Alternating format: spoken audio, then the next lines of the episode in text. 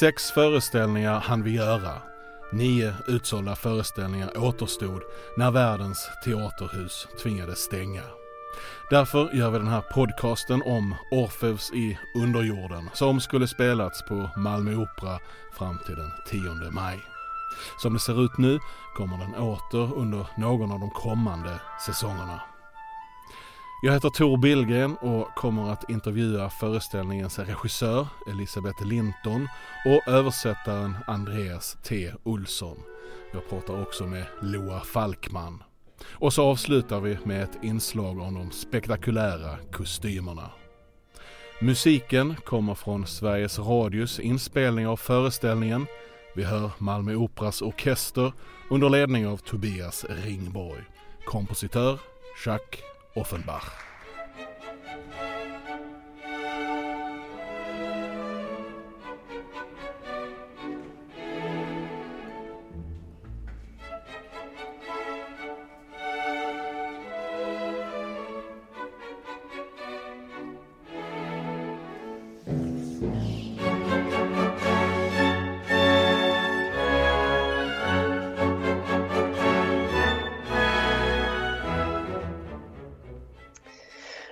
Ja, men det började väl egentligen med att vi pratade om eh, Malmö Operas jubileumssäsong. Regissör Elisabeth Linton. Och kom ju väldigt snart fram till att det måste ju vara med en operett såklart eftersom Malmö ju har varit ja, nästan eh, en av Europas operetthuvudstäder. Det har varit oerhört stort i Malmö.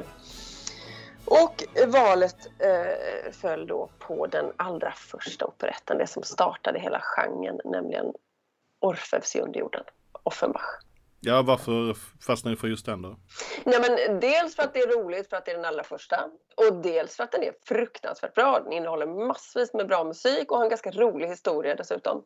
Så det är mycket bra eh, som, som ett litet sample av genren. Den eh, hade premiär 1858 och 1874. Vilka är de största förändringarna i Malmöversionen 2020?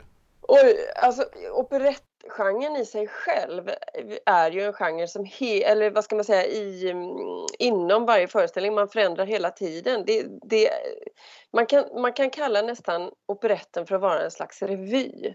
Så att eh, när den hade premiär 58 så var det en slags föreställning och sen när den kom tillbaka eh, så hade ju Offenbach själv gjort en massa förändringar.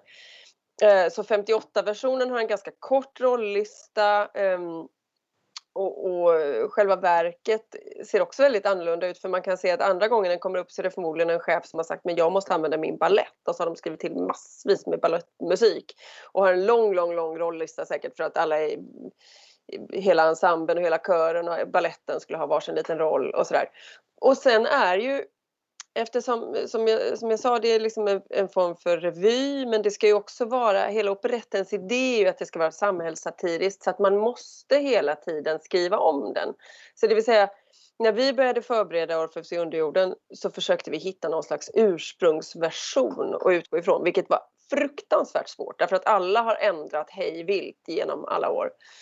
Men till slut så lyckades vi genom ett tyskt förlag i alla fall få tag på någon slags ursprungsversion av texten och vi insåg att den sa inte oss någonting. Vi förstod ingenting. Det var bara anspelningar på franska 1800-talspolitiker. Så, att, så att det är hela kärnan i operett, att den ska anpassas till den tid den ska spelas i.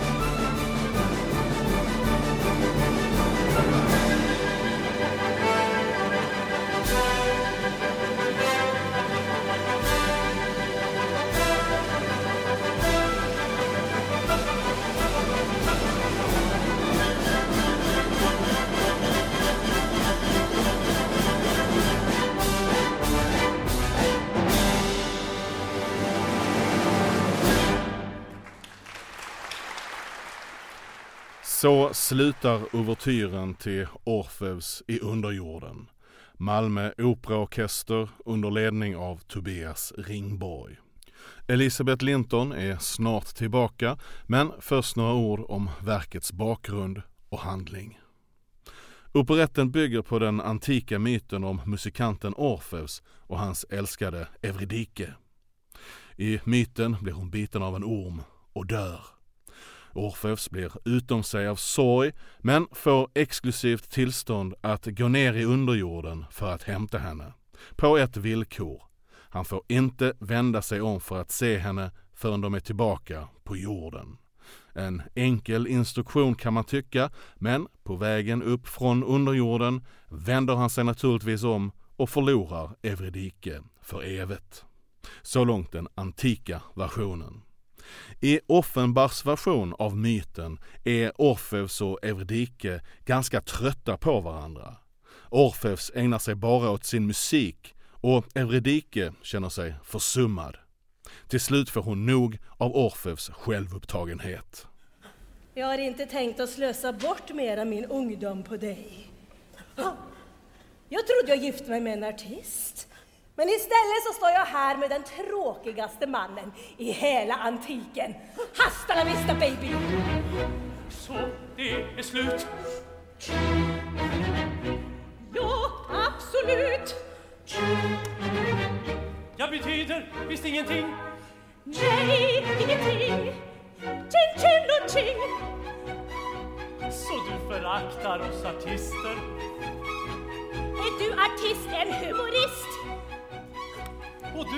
Du älskar ej violinister? Nej och nej. Ser jag mig med din musik och akustik? Kan du väcka lek och i stråket dras på glas i klass till instrument? Jag taggar i det impotent! Men se hur stråken spänns för du gick över gränsen. Gjorde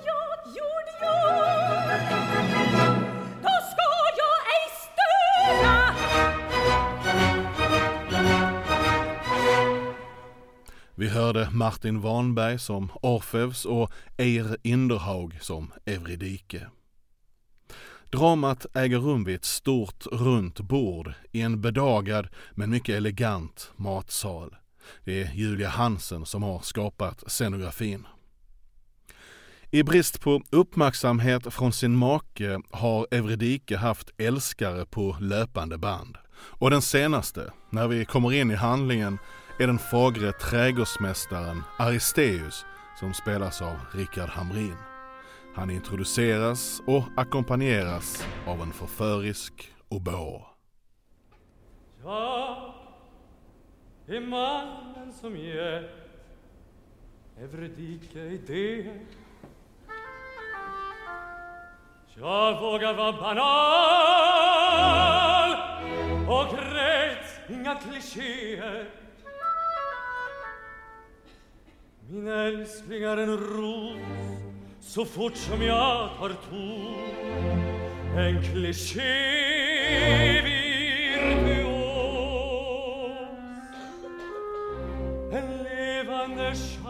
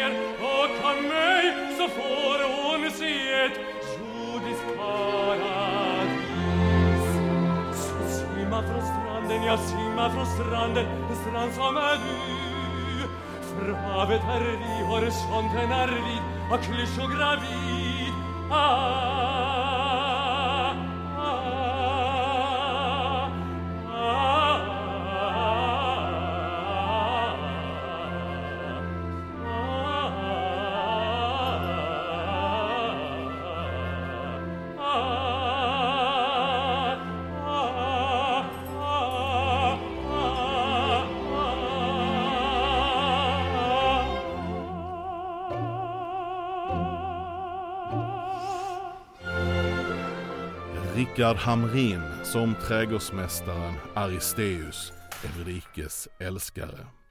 Det visar sig emellertid att han i själva verket är en gud. Han är dödsrikets härskare Pluto i förklädnad. Så när Evridike förgiftas och dör tar han henne med sig till sin underjord. Porten till dödsriket finns i föreställningen under det väldiga bordet. Evridike har inget emot att följa sin älskare. Och Orfeus är lika nöjd, för nu kan han ägna sig helt åt sin musik. Men då träder karaktären vän av ordning in. Han är upprörd över att Orfeus tar så lätt på hustruns död och insisterar på att han ska följa myten och anstränga sig för att försöka få tillbaka Evridike. Vän av ordning eller den allmänna opinionen är en roll som vanligen spelas av en mezzosopran men i Malmöuppsättningen spelas den av tenoren Rickard Söderberg. Här försöker han övertala Orfeus om att hämta tillbaka Euridike. Där står du, en mänsklig faktor Jag vill vända på världen rätt Men du är åkern och jag en traktor Som banar väg och plöjer brett. Jag sår små frön där du sått spliten. Du är liksom flugan på sockerbiten. Och gudars himlar som du hymlar har du ingen skam i kroppen, skamfläck på vår jord?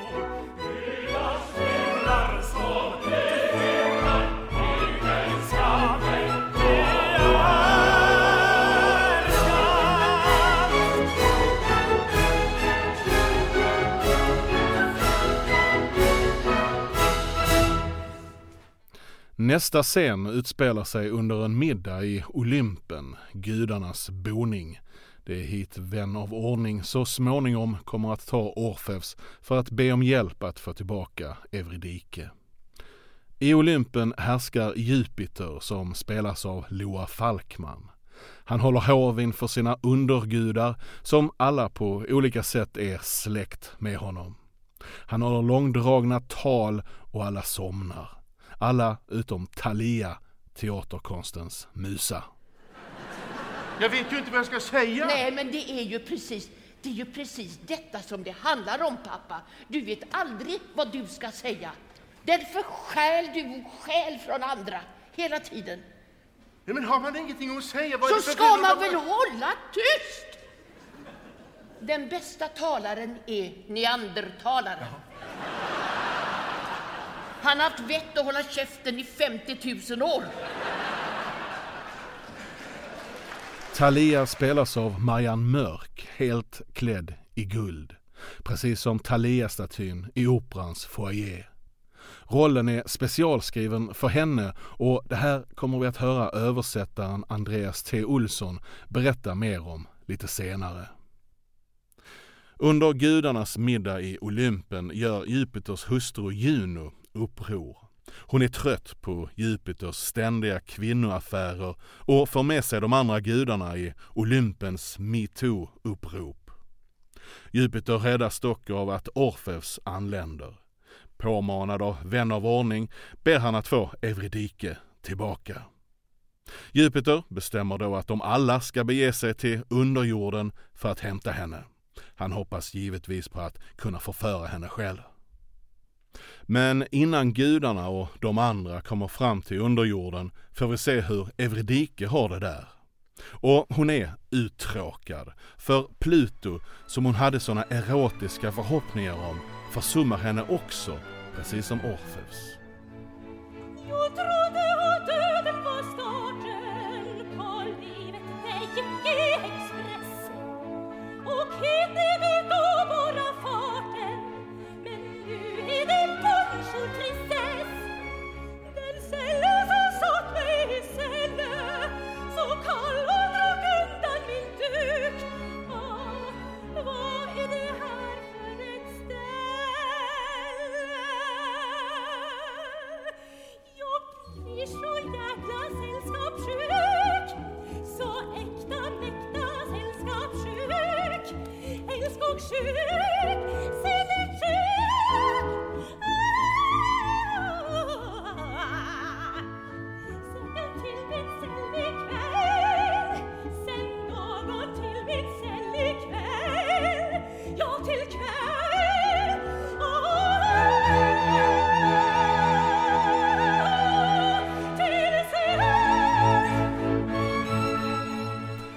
Eir Inderhaug som Evridike.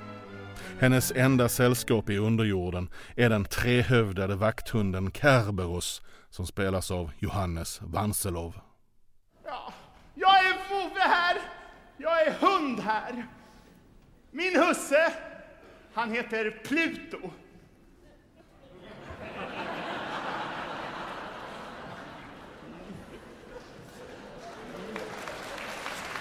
Att vara hund och ha en husse som heter Pluto, det känns jävligt löjligt kan jag säga. Jag får vara glad att han inte heter Båtsman. Nej, nej, nej! Jag är hund här! Vakthund! Men så plötsligt kommer hela sällskapet av gudar med Jupiter i spetsen ner till underjorden för att hämta Evridike. Här sker många förvecklingar som slutar med att hon hamnar i en dragkamp. Ska hon tillhöra Pluto som tog henne dit, eller Jupiter som står i begrepp att ta henne därifrån, eller Orfeus, sin make? Egentligen i originalet då blir hon bakandinna, det vill säga att hon hör till Bacchus istället. Och det är någonting som Jupiter bestämmer. Nej, nej, nu ska hon vara bakandinna istället. Elisabeth Linton igen. Och det tyckte vi var lite tradigt. Efter att hon liksom provat Orfeus och Pluto och Jupiter och sen skulle Jupiter få bestämma att hon skulle höra till Bacchus. Så, att, så att det var vår andra utgångspunkt kan man säga att hon skulle bestämma sig för att nej, nu har jag provat konstnären, nu har jag liksom provat eh, konsten genom Orfeus och nu har jag provat erotiken genom Pluto och makten genom Jupiter. Nej, jag måste först och främst vara mig själv. Jag är min egen kvinna. Så där ändrade vi naturligtvis också slutet. Mm. Ja, alltså det här med att, han, att hon eh, ska tillhöra Bacchus som någon sorts slutkläm. Det är ganska godtyckligt på något sätt. Det känns mer genomfört med, med, med det här. Att, att, att hon är sin egen kvinna. Det är ju ett, ett steg vidare istället för bara tillhöra någon annan av gudarna. Ja, det tyckte vi ju också. Men det är ju möjligt att det gav väldigt god mening i mitten på 1800-talet att det var urkul att hon liksom blev rusets gudinna där på något sätt. Eller någon rusnymf. Det kanske, det, det, det kanske hade en innebörd som vi inte förstår. Men för oss var det inte särskilt skojigt i alla fall. Här ska vi lyssna på detta slutdrama. Orfeus vänder sig om Sen bråkar Jupiter och Pluto om Evridike som får nog och utbrister att hon är sin egen kvinna. Scenografin öppnar sig och hon vandrar ut från scenen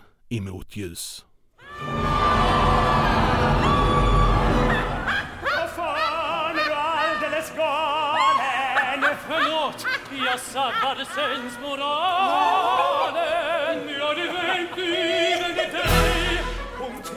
al sommeig nel vildor mei.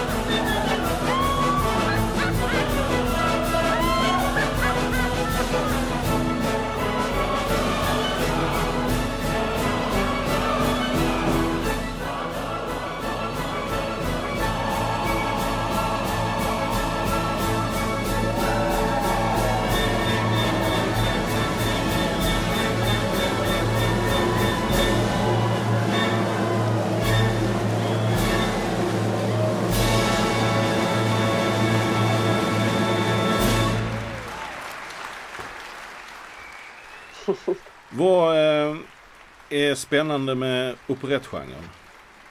Ja, men, eh, det är ju, det, för det första så kan man ju säga att det är ju lite grann musikalens moder. Alltså det var ju där musikalen startade på något sätt.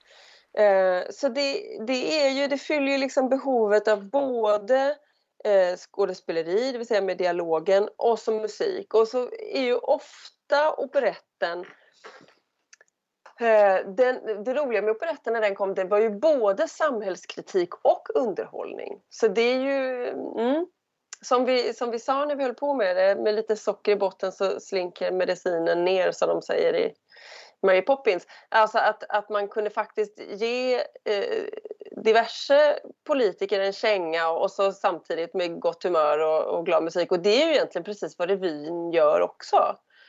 Eh, eller kan göra åtminstone. Är, är det här början på en ny tradition på Malmö Operan med, med operetter? Ja, vi får väl se, men, men eh, av döma av, eh, av biljettförsäljningen så skulle man ju kunna gissa det. Som det ser ut eh, har publiken längtat efter operett och det är ju väldigt kul. Orfeus i underjorden har översatts till svenska flera gånger av August Blanche, Alf Henriksson, Karl Gerhard och Göran Järvefelt. Den som fick uppdraget att uppdatera verket och göra det relevant för Malmöpubliken 2020 var Dramaten, skådespelaren och författaren Andreas T Olsson. Och när jag ber honom att reflektera över operetten som genre drar han en parallell till just revykungen Karl Gerhard. Jag älskar Karl Gerhard och samtidigt är det så att det är ingen som skulle komma på tanken att sätta upp revyn Oss greker emellan från 1933. Om jag skulle komma ner till Malmöoperan och säga jag skulle gärna vilja sätta upp Oss greker emellan. Det är ing, man skulle inte ens få komma in i receptionen tror jag. Eller jag vet. Eh, och, och anledningen att man, man inte sätter upp den men sätter upp Orfeus i underjorden det är ju på grund av musiken. Att musiken här i Orfeus i underjorden är så fantastisk och kommer överleva oss alla. Eh, men annars är, ju, är, den ju precis som en Karl Gerhard-revy från 30-talet. Och hans revyer på 30-talet de hade ofta just, precis som i Orfeus i underjorden, så hade de en, en, en, handling att han ofta utgick från en, en antik eh, myt och, och knöt en handling och sen skrev kupletter kring det.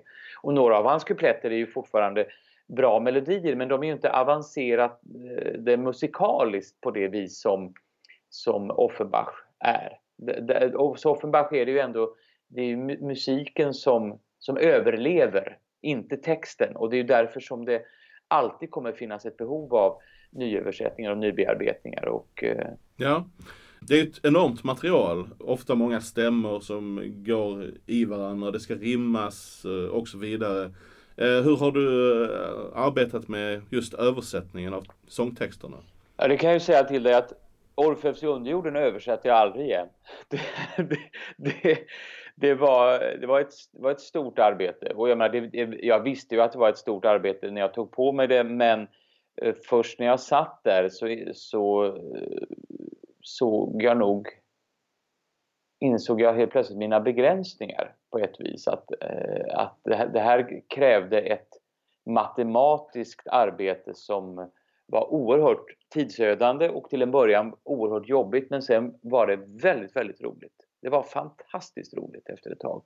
Eh, när man verkligen gick in i det. Men, men, men i vanliga fall när, man, när jag skriver eller när man håller på och jobbar med översättningar av, av saker som jag håller på med titt som tätt så, så kan det vara så att som nu den här morgonen så håller jag på och skriver klart en, en, sak, då kan jag sitta med det en, två timmar och, och sen kan jag gå iväg och göra något annat och att det, det nästan är bra att släppa arbetet.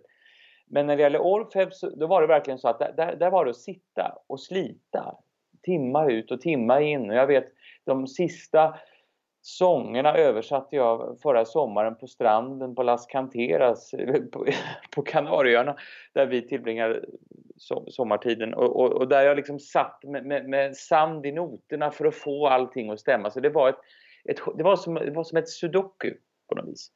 Men här är det faktiskt så att mycket av materialet som, som nu är här är faktiskt översatt till svenska för första gången. Det är flera saker som aldrig har framförts, vad jag vet eller vad, vad vi har förstått på en svensk scen, eh, som man ofta brukar stryka. För det var en, det var så Elisabeth och Tobias här resonerade kring att nej men vi gör det i sin helhet. Det enda som är struket är några balletter som är strukna eh, och det är no några små, små saker som vi har strukit eller som också har kortats i men annars är det i sin helhet. Min visdom är enkel och det må finnas folk som tycker att den är som sagt enkel, men det är jag fullständigt fan i. Som sagt, var inte rädda, jag ska hålla mig kort. Det är fel text. Som sagt, jag ska hålla mig kort. Eh, vad säger jag nu?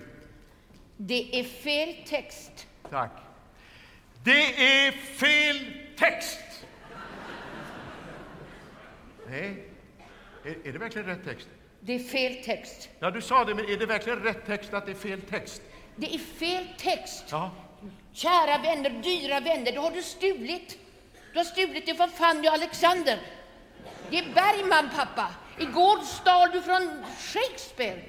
Ni har infört sufflerandet som grej i föreställningen. Thalia sufflerar Jupiter. Och du är ju känd för Dramatenföreställningen Sufflören som har varit mycket framgångsrik. Ja. Alltså vad är det med sufflerandet som eh, är så intressant?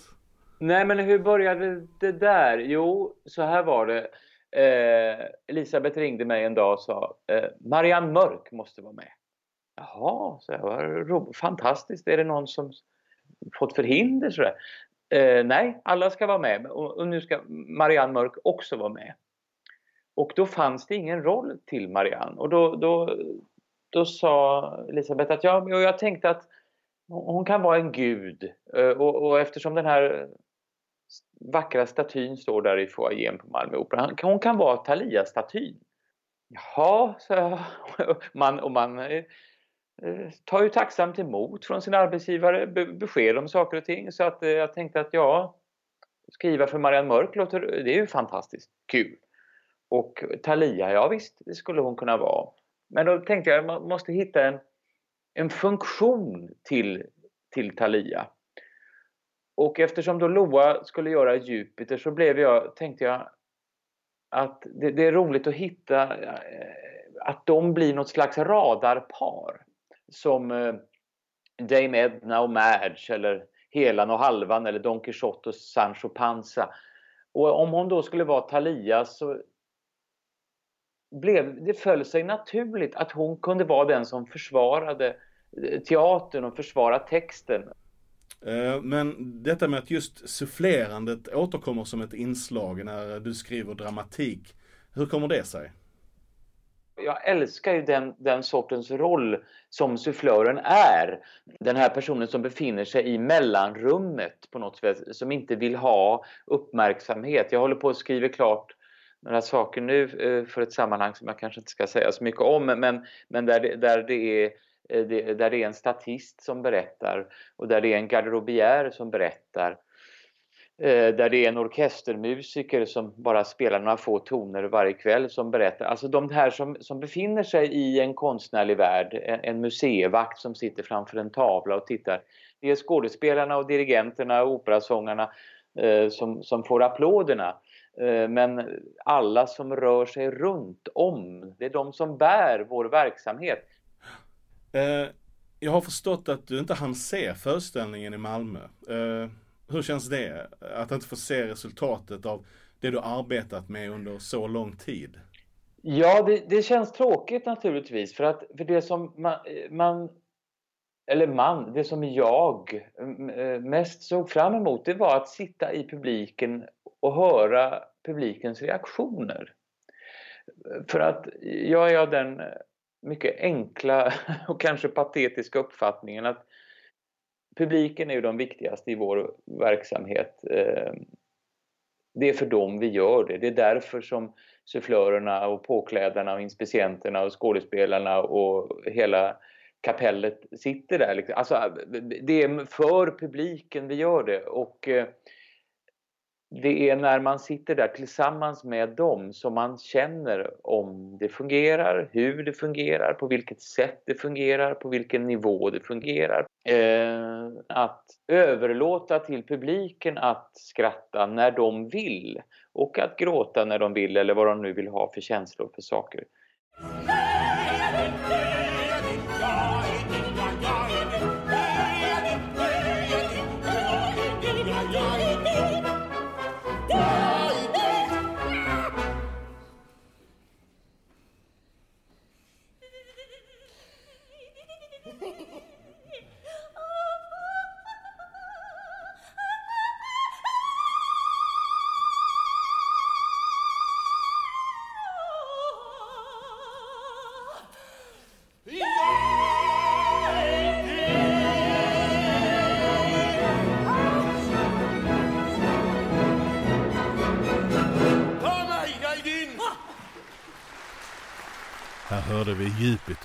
Jupiter, Falkman, när han utklädd till fluga förför Evridike.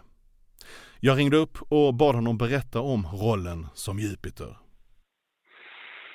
Jo, men den är ju ändlös, eller jag på att säga. Den är ju hialös och den är ju skamlös. Den är ju underbar. Och eh, det är det som hela uppsättningen går ut på med att man tar ut svängarna till, till max och lite till. Eh, och sen har vi då haft en eh, underbar text med eh, Andreas T. Olsson, dramatiskådespelaren och författaren. Så, så att, eh, och sen har det då varit underbara, och är underbara eh, kollegor. Så att, och framförallt då Marianne Mörk och jag som har känt varandra i över 30 år och jobbat tillsammans. Vad, har det varit några um, speciella utmaningar med just den här rollen? Ja, det är ju alltid, det är ju alltid utmaningar med roller. Jag menar, den här är ju så, eh, hela upplägget är ju så oerhört fantasifullt. Eh, men det måste finnas en, en viss kärna av mänsklighet och man måste på något sätt kunna se eh, de här yviga gesterna, att, att det bottnar någon form. Så att, så att det blir trovärdigt. Annars blir det bara parodi av allting. Och då, det är enormt tråkigt. Uh, när du ska förföra Evridike så är du utklädd till fluga och du flyger ju också i eh, flygvajrar. Uh, jag föreställer mig att den här uh, anordningen som sitter runt kroppen att det borde utöva tryck mot bröstkorgen, eller? Ja, just det. Och jag är extremt tacksam och glad att jag inte har en föreställning just nu för att jag har eh, Eh, jag var oerhört klumpig och lutade mig över en stolskarm för du vet, man umgås ju nu på, på Skype och eh, Facetime. Då skulle jag luta mig fram för hustrun satt och pratade med sin syster i Frankrike. Och då, för att komma med, med i bilden så att säga, så tryckte jag till över en, över en stolskarm och knäckte ett revben. Och det är inte, inget kul kan jag säga. Så att, eh, ja, vi, vi sa just det, vilken tur att jag inte hade föreställning just nu. För det hade inte gått att flyga då. Ja, eh, men eh, du nämnde att du jobbat mycket med Marianne Mörk. Eh, kan du berätta om det samarbetet? Ja, det är väl uttryckt enkelt det ideala samarbetet. Vi, vi behöver inte prata så mycket om vad, vad, man ska göra utan vi har någon slags telepati. Eller rättare sagt, vi har telepati och hon har ju en underbar fantasi och, och, och, där har du en, en artist som verkligen eh, tar ut svängarna men ändå så finns ju en, en, en kärna av mänsklighet och värme som är, eh, ut, utgör en stor eh, konstnär. När, när träffades ni första gången? Jag tror att det var i Rigoletto, men det är möjligt att vi gjorde lite konserter innan med, med Malmö Orkester också. Det, det, det kommer jag inte riktigt ihåg. Men sen har vi gjort eh, konserter själva också ute, ute i landet. Och sen har vi gjort, eh, vi gjorde Romeo och Julia uppe i Stockholm eh, med Måns Zelmerlöw bland annat och, och vi, vi, vi kan varandra. Berätta hur du brukar förbereda dig inför en roll. Ja, dels innan jag, ja, man då blir erbjuden en roll så får jag ett klaverutdrag och så tittar jag på, på noterna och på text och, och ser om det ligger i, i ligger bra i rösten och, om, om jag, och sen så tar jag kontakt med tar jag kontakt med regissören om inte regissören tar kontakt med mig. Och så hör jag hur han eller hon har tänkt sig det hela, om vi är ungefär på samma speaking terms. Och eh, sen eh, sätter man igång med pekfingervalsen hemma och petar i sig den här rollen och så man kan det någorlunda. Eh, och sen börjar ju det sceniska och det är där rollen börjar ta form så att säga. Så att man inte Eh, så att man är öppen när man kommer så att man inte har någon färdig konception på något sätt. För då, då kan det bli tråkigt. Pekfingervals, menar du att du sitter vid, vid piano och repeterar själv eller? Ja, just det, precis. Och sen, sen går man väl till en repetitör eh, och, och liksom får de andra stämmorna också så att man vänjer sig vid klangbilden. Eh, vad var det som fick dig att eh, gilla just eh, konceptet med eh, Orfeus i underjorden i Malmö då?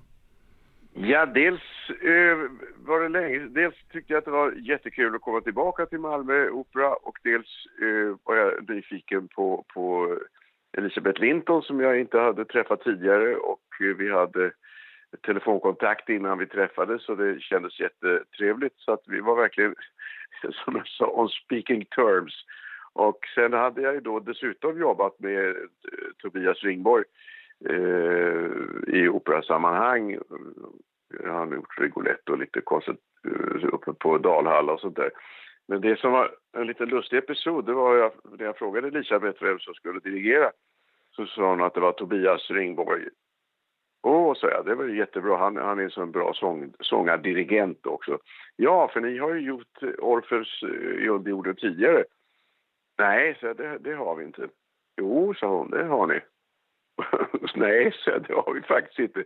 För jag gjorde Orfeus underjorden för 30 eh, år sedan uppe på Stockholmsoperan med Göran Järvefelt.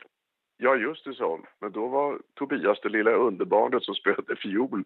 Han var 9-10 år eller något sånt där, så att hon fick rätt.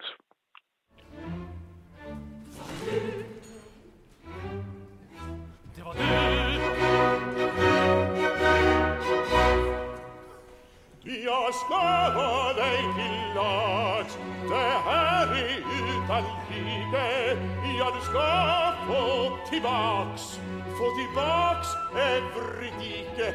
Un ei, un vaso grasso mist, un ei, un scavo, vi is vist. Ora visa mintig, mi ist alting som sag, kommer jag att gå ner i underjorden Hades.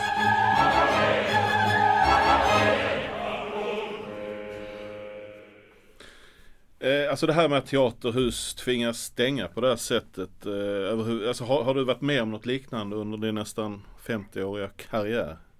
Nej, det är oerhört märkligt. Det är oerhört märkligt. Och det är eh, jätte, jättetråkigt verkligen. Alltså, och vi hann ju bara spela sex föreställningar eh, och började verkligen eh, få fart på föreställningen. Eh, jag menar, du måste spela, spela, spela, spela för att liksom, det ska lyfta. Och den 6 mars hade vi då en väldigt bra föreställning och publiken är ju underbar. Så att och alla var ju taggade till max att fortsätta den här fina utvecklingen så att det kändes enormt tråkigt att behöva göra uppehåll. Ja, man, alltså ni för, man förbereder sig ju i månader för en sån här eh, insats och sen, eh, sen är det bara slut. Ja, mattan rycks undan liksom. Det är, känns jätte, jättekonstigt. Du dyker upp i alla tider Du är förklädd men känns igen Du är vid far på steroider En av Jean-Claudes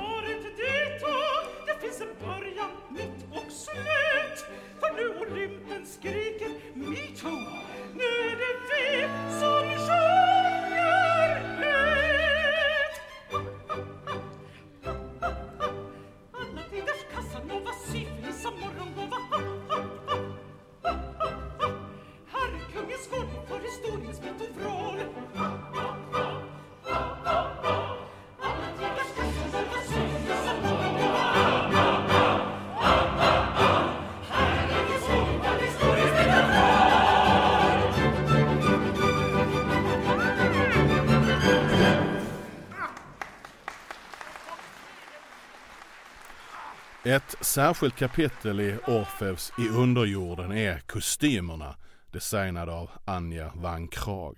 Och särskilt då gudarnas kostymer som på olika sätt karaktäriserar det de är gudar över. Eldens gud, Vulkanus, har till exempel en inbyggd rökmaskin som gör att det ryker ur hans höga krage. Kärlekens gudinna, Venus, har en praktiskt taget genomskinlig dräkt inspirerad av en av sångerskan Chers många genomskinliga klänningar. Och Thalia är helt i guld. Jag träffade Operans ateljéchef Torbjörn Bergström i foajén när kostymerna var utställda där. Vi börjar med att titta på Jupiters mycket eleganta, rosa, långa dräkt med guldskor. Eh, inspirationen till detta, denna kostymeringen eh, det är ju eh, alltså en typisk barockkostymering, alltså en teaterkostym från barocktiden.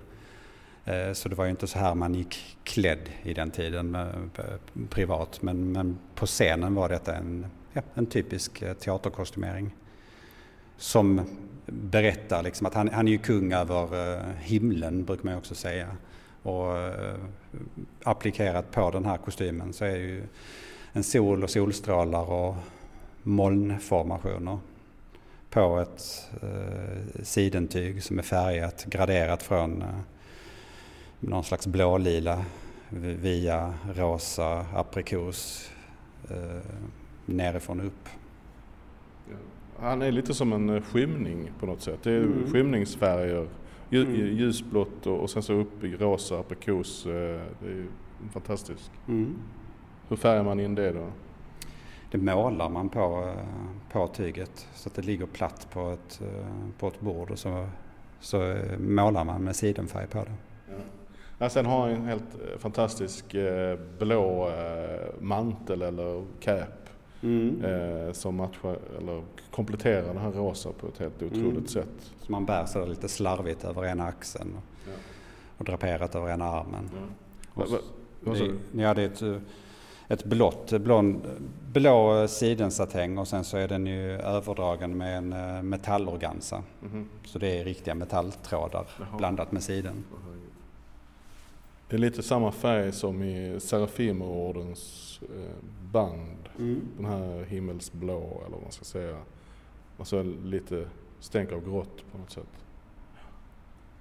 Och så på huvudet har jag också en krona med rosa strutsfjädrar. Mm, strutsplymer av uh, den uh, lite större sorten. AA-plymer brukar de kallas. Mm. Det finns, finns faktiskt ännu större men uh, de är extremt dyra och det finns bara en per, per manlig struts. Så detta är, det steget under detta. Eh, sen kommer vi till Ceres. Eh, vilken gudinna är det? Då är det skördens eh, gudinna kan man väl säga. Eh, växtlighet och skörd. Och...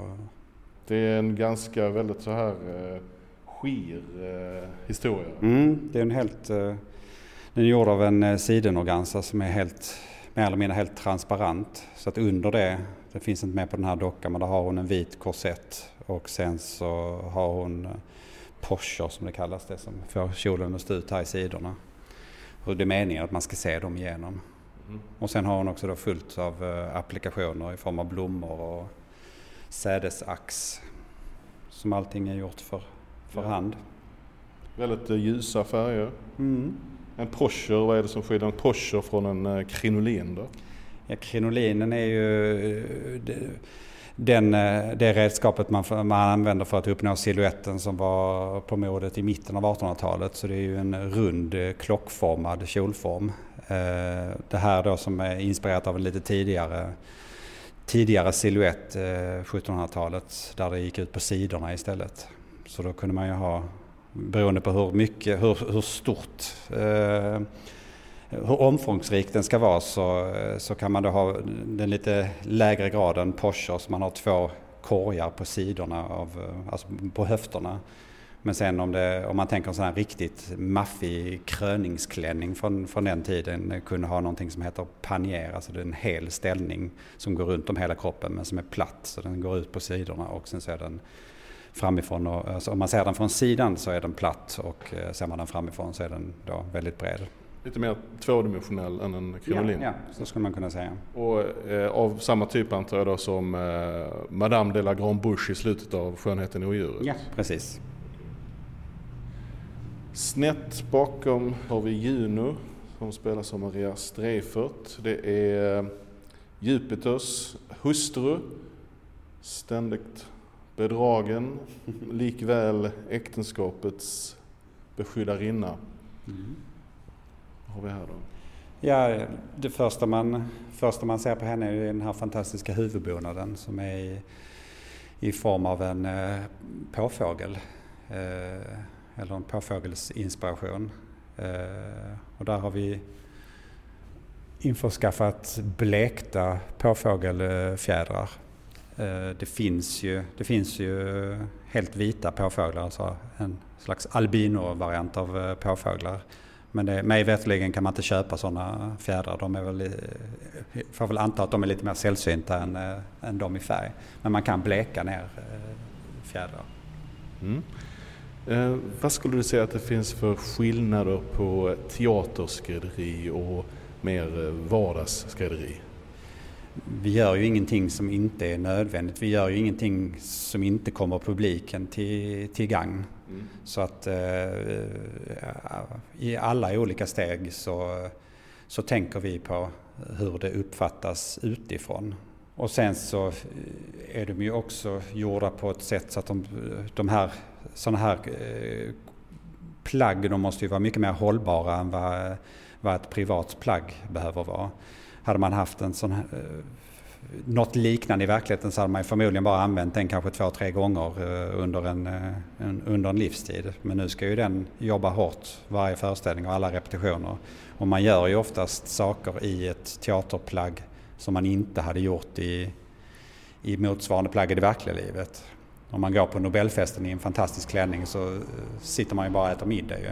Men är man på scenen så händer det oftast grejer. Man kanske eh, slänger sig runt, man lägger sig ner i en trappa och rycker och drar. Någon kommer och rycker och drar i en för att man spelar teater här ju. Och då måste det hålla för det. Så det måste vi alltid tänka på. Och sen måste det gå att sköta det. Det måste finnas något sätt att kanske kunna rengöra det på. Eh, och sen så måste det ju vara man måste ju kunna jobba i det, man måste kunna sjunga i det. det kan inte, eh, man, kan, man kan inte till exempel snöra åt människor eh, så hårt som man kan göra i andra situationer om man samtidigt ska sjunga opera till exempel. Mm. Men, vad har du för exempel på, på de här förstärkningarna ni gör i, i plaggen om man jämför med till exempel en Nobelklänning? Ja, ofta är det att det är betydligt eh, kraftigare, även om det inte ser ut så här eh, utifrån. Så eh, bakom de här två tygerna som man ser utåt så sitter det en, eh, en kraftig bomullsväv. Som, det, som vi säger att det är slaget på det. Så att det går, går liksom med hela tiden, går in i alla sömmarna. Så att inte pressen kommer på själva yttertyget. Yttertyget är, är bara dekorativt. Sen måste ju det också hålla för nötning och slitage men eh, det behöver inte hålla för, eh, för kraften i kroppen när den eh, tar ett rejält andetag eller att man sträcker ut armarna väldigt hastigt till exempel så behöver det, behöver det liksom tåla, tåla den pressen. Jag tänker också generellt, alltså, det, är en, det här är en stor avancerad kostym. Om vi fortfarande tar Junus som, som exempel. Man tänker sig att eh, syr ni med tanke på att, att, att den måste kunna passa en annan sångerska i, i något läge? Så att ni kanske måste göra ändringar i den? Ja, vi tänker att vi har ju alltid någon form av beredskap för det. Sen är det ju så att eh, den, den måste ju passa den som är tänkt att ha den. Det, det, är ju det allra viktigaste. Men vi har ju alltid Eh, vi sparar alltid så mycket sömsmål som, som det bara går ifall det skulle vara att, eh, att någonting händer som gör att, eh, att man kanske på kort tid behöver ha någon annan i den. Ett inhopp till exempel om, om den som gör rollen blir sjuk till exempel om man inte vill ställa in föreställningen. Och sen i viss mån så tänker man även på framtiden. Förr eller senare så ska de ju hamna på vårt lager igen och då, då är det ju bra om de om, de, eh, om man har så mycket möjligheter som möjligt att justera dem till andra storlekar.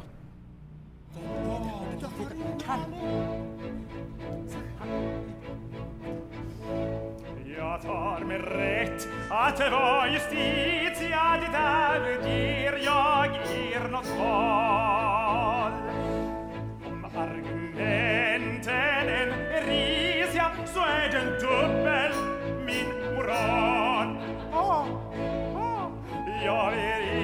beine Pennings fria, jag är ett tryggt patriarkat. Jag ser er spel för galleria upp på ett serveringsfat I denna värld den orättvis jag väger upp och då blir jag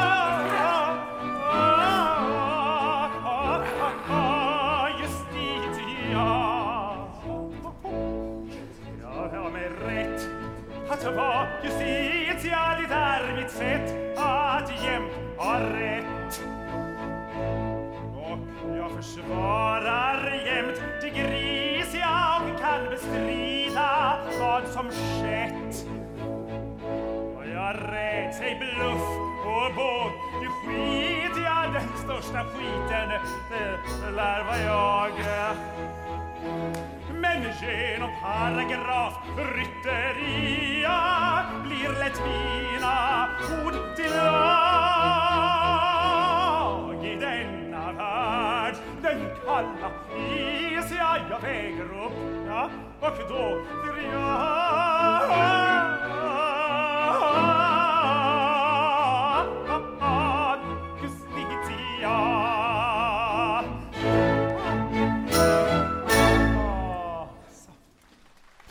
Här hade vän av ordning iklätt sig fru Justitias roll.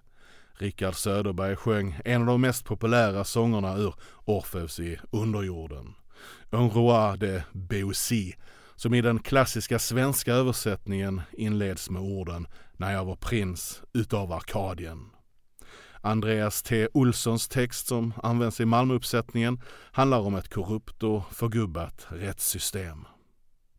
Dessförinnan hörde vi Torbjörn Bergström berätta om några av kostymerna i Orfeus i underjorden. Nästa uppsättning med spektakulära kostymer här på Malmö Opera blir Funny Girl som har premiär den 4 september. De är signerade Camilla Thulin. Det var allt för denna gången. Musiken som har hörts i programmet kommer från Sveriges Radio P2s inspelning av föreställningen. Malmö Operas orkester och kör under ledning av Tobias Ringborg. Producent för radioinspelningen var Lotta Waldenmark. Musiktekniker Bo Kristiansson och Saga Roddick. Jag heter Tor Billgren. Kontakta oss gärna på podcast snabela malmoopera.se. I nästa poddavsnitt kommer vi att presentera den kommande säsongen här på Malmö Opera. Och då är bland annat chefsregissör Elisabeth Linton tillbaka. Det blir också en intervju med bland annat Sanna Nielsen. Och så blir det en världssensation. På återhörande och återseende.